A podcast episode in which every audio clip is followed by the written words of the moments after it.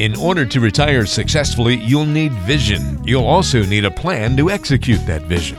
Welcome to Retirement Pathfinder with Barbara Lane and Phil Gusky. On today's show, we'll give you the tools you need to navigate unique challenges you'll face in retirement. It's time to chart your financial future. Retirement Pathfinder starts now.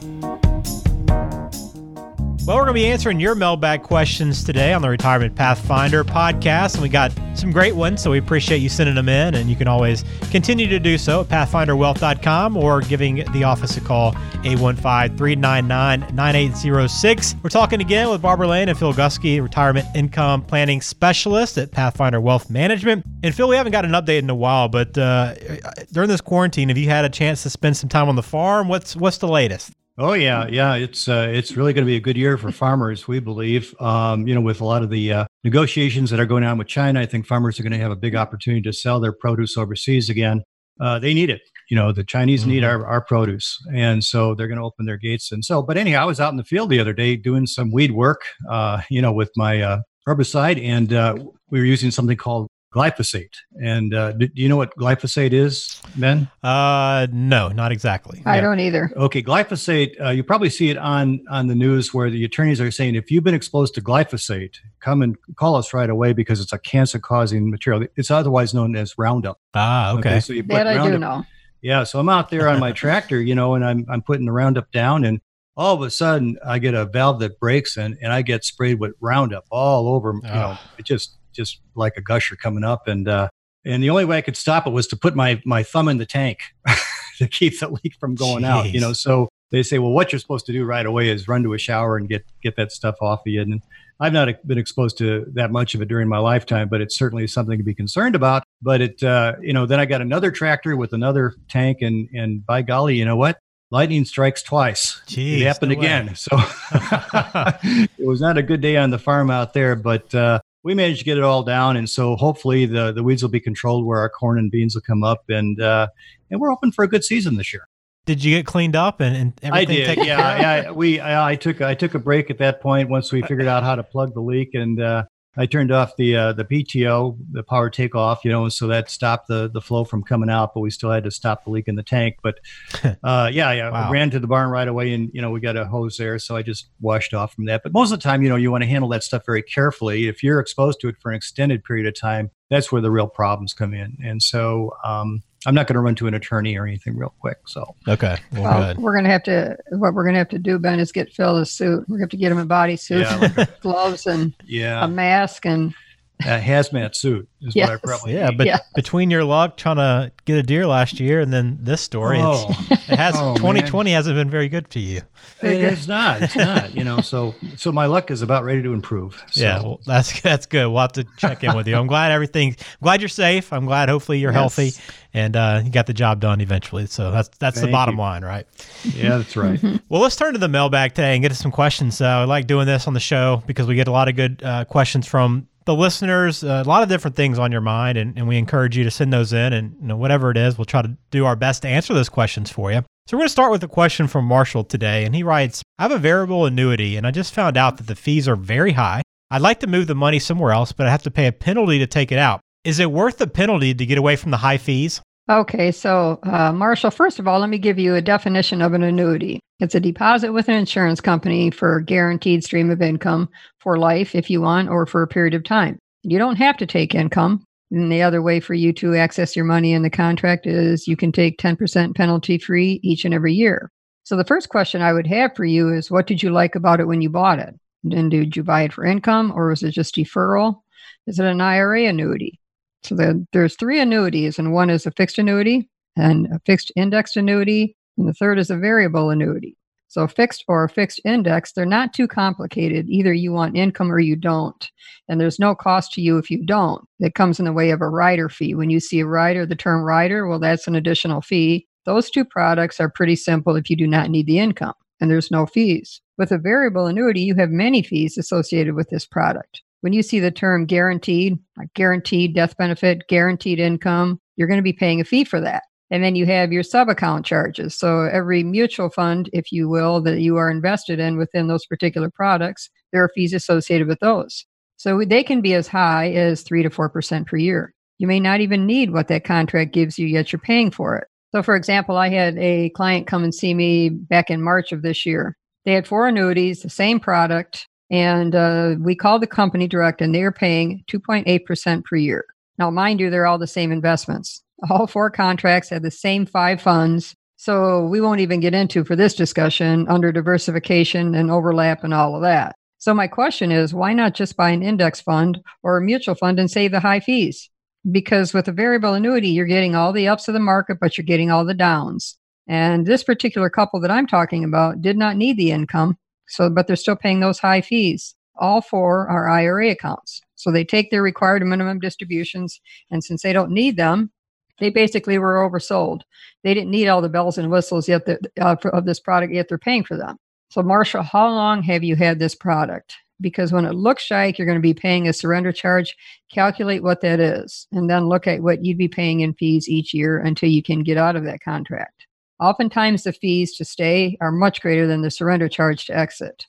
But the full answer to that question lies with what you're trying to accomplish with this money and then go from there. Quite possibly, this product isn't satisfying your goals, and you can always give us a call. We'd be happy to go over that with you. Hope that helps. Yeah, Barb, you know, one of the least favorite things for me to do in my lifetime is is to go to a, to buy a car to a car dealer. Uh, why? Because you know that you know there's there's going to be they're going to get you some way, one way or another. You know, and so often when a when a client comes in with a variable annuity, I'll ask them, well, how much are they paying per year in fees? And they say, well, here's this twenty five dollar fee that they pay per year. The administrative fee. Yeah, the administrative fee. Well, what I do is I'll, I'll, ask them, well, how would you like to find out just exactly how many fees there are? There's a lot of fees in there, and we'll find out directly from your company. And they go, well, how do you do that? I said, well, we can call them to, together right here. If you give me permission, I can talk to the uh, the representative at your company. We have a, a list of, of questions that we can ask them about the fees.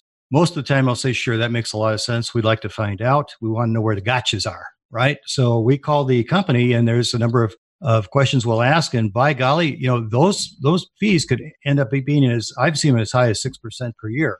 So you wonder where in the world is all the market return going to? It's going to the insurance company. Not always. They're not always that high, but you have to be able to quantify these particular fees. And there's a way to do it.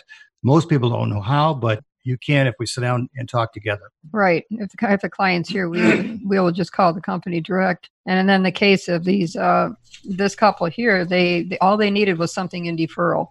They were taking required minimum distributions only because they were required. They didn't need that. They didn't need to take them. And they've been in these products since 2012. So for eight years, that's, that's a lot of fees. Well, thanks for that question, Marshall. Hopefully, it gives you a little bit of guidance. Uh, our next question comes in from Samantha. She writes Unless something goes horribly wrong, we should be leaving a significant amount of money to our kids, but I can't decide if we should tell them about our plans now or just let it be a surprise.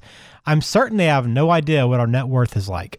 Oh, wow. Uh, of course, uh, Samantha, uh, this answer can vary from family to family, and uh, there's no right or wrong answer or right or wrong position on this. However, this is a very difficult question to answer unless we delve into family dynamics. And that's really kind of a, a, sensitive topic for a lot of people. So we have to approach it very, very carefully when we talk to our clients. And so part of our educational approach is discussing estate planning with our, our clients and the advantages of it and to their heirs. So we get to ask a lot of questions because we want to give the assurances of two things. Number one, that their estate can be passed along efficiently to their heirs without a lot of costs, without a lot of problem in probate and number two, that their legacy will be there for their children and grandchildren, free from loss of attack or loss or attack that they could realize uh, by what I call the predators. So here are some of the questions that I would probably want to ask before I could advise somebody about informing their children about uh, the, their estate, their nest egg, what they're going to get in the inheritance. Number one, uh, are any of your heirs receiving government subsidies such as SSI or SSDI, uh, which can jeopardize getting their inheritance. A lot of people don't realize that if their kids are on some type of government assistance, they could lose that through an inheritance. Number two, uh, are your children's marriages stable? This is really an interesting one because you know we always tell our clients it's not your kids you have to worry about; it's the outlaws. It's not the in-laws; it's the outlaws, right? So um, you know it would be you would be amazed how many people will tell us exactly what's going on in their kids' families and their kids' lives you know they're bearing their soul to us uh, i almost feel like i'm a uh, you know kind of a, a surrogate counselor there mm-hmm. for them uh, number three have there been any bankruptcies or liens placed against your children that can uh, jeopardize the inheritance as well number five in this case, have we, uh, how, how have these kids done financially on their very own? You know, have they been successful in saving money? Uh, have they been successful in putting money aside? Have they been good with their money? Uh, you know, are they extravagant? Sometimes we'll find that to be a case. Number six, how would you feel if your children lost their inheritance through a divorce or death of a spouse uh, or what we call unintentional disinheriting? So, you know, it's possible to lose an inheritance through a divorce proceeding. That's a possibility. Yeah. Or if you uh, lose a child, let's say a child predeceases their spouse and, and then the surviving spouse gets remarried to somebody else, you know, you could actually see your inheritance that was given to your child go off outside of your bloodline. How would you feel if that happened? So, uh, you know, with the idea of, of a substantial inheritance served to be a deterrent for their the children becoming productive and financially successful on their own. That's another question. You know, if they know they're going to get a big payday at the end of the the time, uh, you know, will they become successful and productive on their very own? So we know from experience that it can be um, said that you know if and this is not in every case, you know, so don't get me wrong. I'm not saying this is going to be a case in in most families, but you know, if the kid didn't really make the money and they didn't manage the money, quite often what you can do is, is develop what we call a lottery mentality. Party and, time. Yeah, yeah. The inheritance can be. Uh, it's kind of like what we say. You know, what is the estate plan for a 25 year old? Fast red, and it's got to be convertible, kind of a thing. You know. yeah. so the same thing can happen there. So once we get a better idea of the family dynamics, we can more fully and advise Samantha or anybody else. Maybe it'd be okay. Bottom line is, maybe it'd be okay to tell the kids outright what they'll be getting. You know, after all is said and done, we discuss this. That'll be okay. Uh, but maybe it's best to tell them that you know the parents are just merely redoing or updating their estate plan. That might be enough. You know, kids don't want to appear to be self-serving, so a lot of times they won't ask questions when they probably should. Mm-hmm.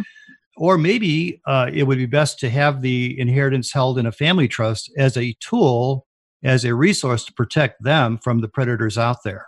And that's that way you're you're actually helping them. Of course, all these issues should be discussed with a competent estate planning attorney who can give them the final recommendation. Yeah, and I, I think that's a, those are all good reasons, Phil. And, and I agree with you that it's an individual choice because some people like to give to their kids while they're alive each year, mm-hmm. and some don't give anything to their kids, and then the kids will receive their inheritance upon the death of the second spouse. It also depends on the age of the kids. And there are some people whose kids are better off. They'll say, "Barb, my kids are much better off and doing far greater and better than I yes. am. You know, they're they're not going to need this money anyways." But I think it's still a good. I think it's a good idea to say something to your kids because the question is, will they receive a lump sum? Will they receive it in increments? Will it be held in trust for their lifetime? And those are all very different outcomes. Mm. And then I would hmm. ask Samantha, what is a significant amount? which of course if we sit down we would know that but just not yeah, knowing it's all relative yep yes i mean significant could, to her could be something different to her to me to phil and could be a couple hundred thousand could be a couple million but if you set up a trust typically your kids are successor trustees and that means you trust them enough to at least have a conversation about this yes that's exactly right yeah, thanks for asking that question, Samantha. That's a great question, and uh, you can always get more information and sit down with Barbara and Phil and figure out if it works for you. Uh, our next question is Tom. He writes in. This is what he asks. He says, uh, We have a lot of big travel plans once we retire, including destinations on all seven continents. Wow. Do we need to plan on having even more income in retirement than we have right now? Well, congratulations, Tom, mm. on, hmm. on, what appears to be planning for an adventurous retirement. Well, the stock answer, at least in the financial world, says that uh, living on 70% of pre retirement income in retirement, that may not work for you. What I often ask people is if they're doing everything during their working years that they would like to do in retirement. Well, of course not, because you're working. So I look at when I'm creating plans, I look at 80% of pre-retirement income to start. And in Tom's case, that may they may need no more income for the lifestyle that they're looking at. So the question is, how close are you to retiring?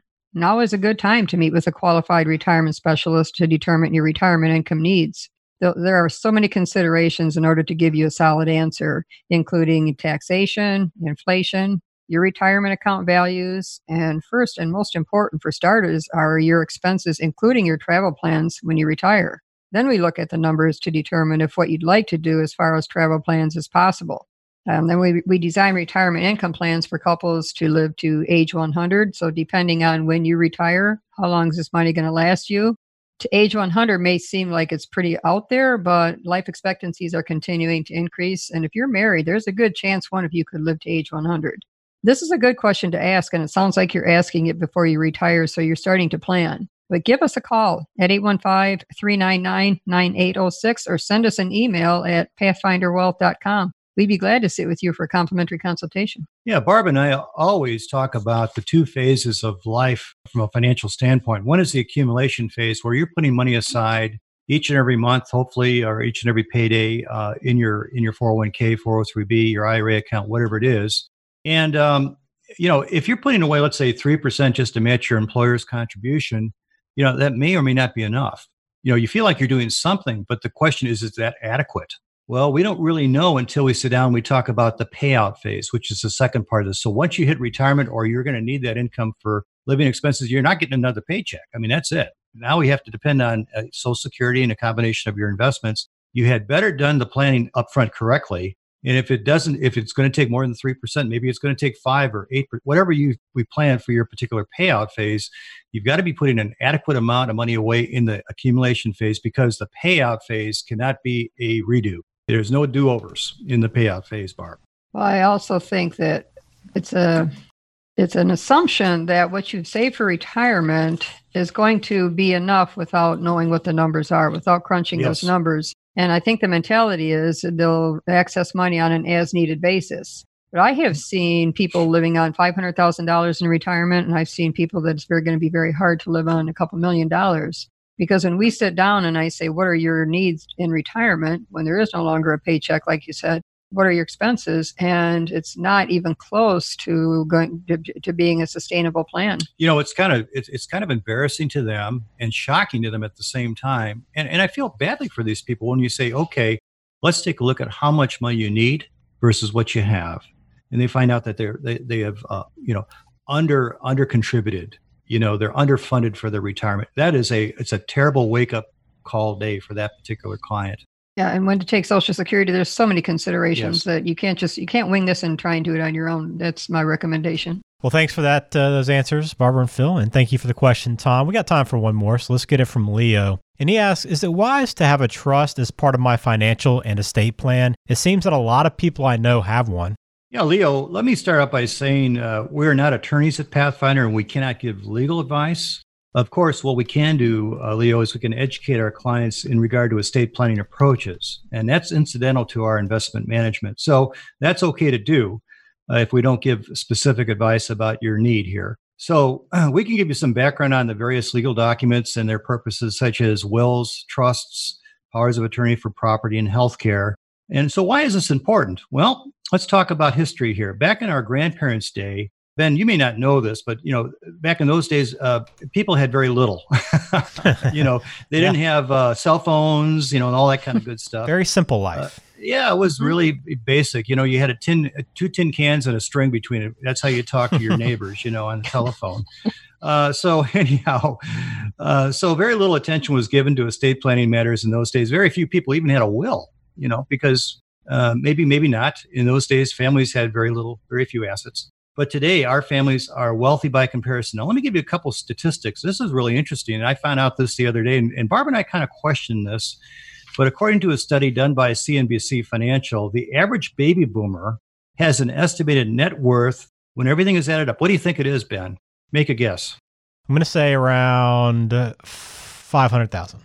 How about 1.2 million? Oh, okay. That's that, that sounds that sounds kind of hard to believe. That sounds high. it does. It sounds high, but especially when you consider 401k plans, and their average uh, value right now is what somewhere around 40 to 100,000. Absolutely. Now I don't know where they come up with the figure, but that's what they say. Now, now here's something hmm. that's even more incredible, and and I've I've heard this figure before too, and I, I kind of questioned. But at the end of 2019, CNBC says that the uh, that the baby boomers altogether hold an incredible amount of money, $100 trillion. Wow. $100 trillion. Wow. Okay. Now, no, maybe it's half of that. Maybe it's a third. I don't know what it is, but, but here's, here's the point. There, there is, because of this huge wealth, there's a necessity to do proper estate planning. It's critical. It's crucial today to do it. So the question Leo has is about trusts. Well, most of our clients have what they call a revocable living trust drafted by their attorney because they believe it gives them and their family more privacy and control okay more privacy and control and in the event of their disability and of, of course of their death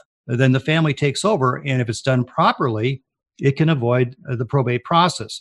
So, our advice is to engage with an estate planning attorney to discuss the pros and cons of doing this type of estate planning, and you can give us a call at our office. Well, when you talk about uh, business being done during your grandparents' ages, and, and if you, you know, the tin cans and string example, I remember uh, businesses back when I first started working, their business was conducted with a handshake. Oh, yeah. And I remember the uh, company that I worked for, the uh, for, for, business loans, the tool and die company.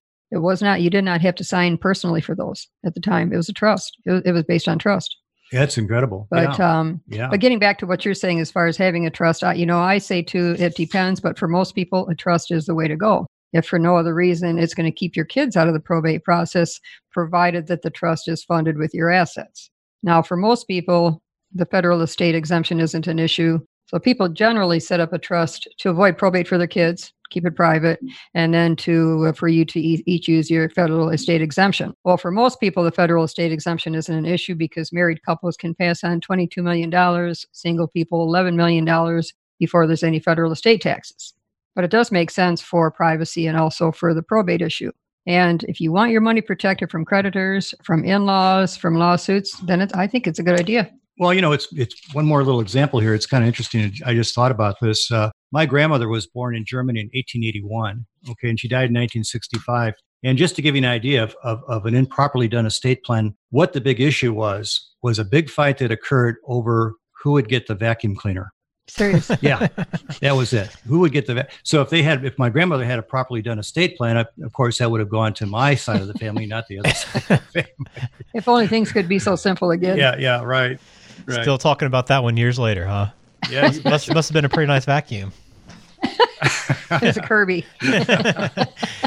well, there's a lot to consider there, uh, Leo. But again, uh, you want to look to somebody that specializes in that to help you out. But uh, hopefully, that answer kind of gives you some some guidance on where you should be looking at some things you should be thinking about. But we appreciate all the questions that come in uh, on the show always, and we encourage you to send them in. We love to hear from you and, and love to try to help you out as much as we can on this show. You can send them in to pathfinderwealth.com. You can also call uh, Pathfinder Wealth Management at 815 399 9806, and we'll do the best to give you some guidance. And they can do it a lot better in person, knowing your situation, seeing what you have in your portfolio, and laying out a plan and a process for you in retirement. So Barbara and Phil, let's close it out on that note um, and wrap it up this episode. I appreciate your time and everybody that, that wrote in. And, and Phil, you got to take care on the farm next time you're out there. I don't want to hear any more any more stories like that going forward. No, no. Hopefully that's the end of it.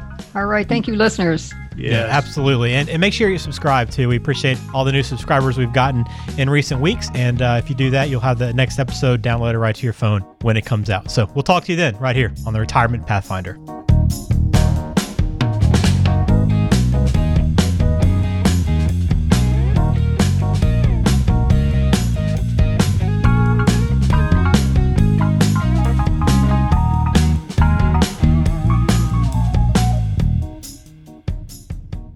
Information is for illustrative purposes only and does not constitute tax, investment, or legal advice. Always consult with a qualified investment, legal, or tax professional before taking any action.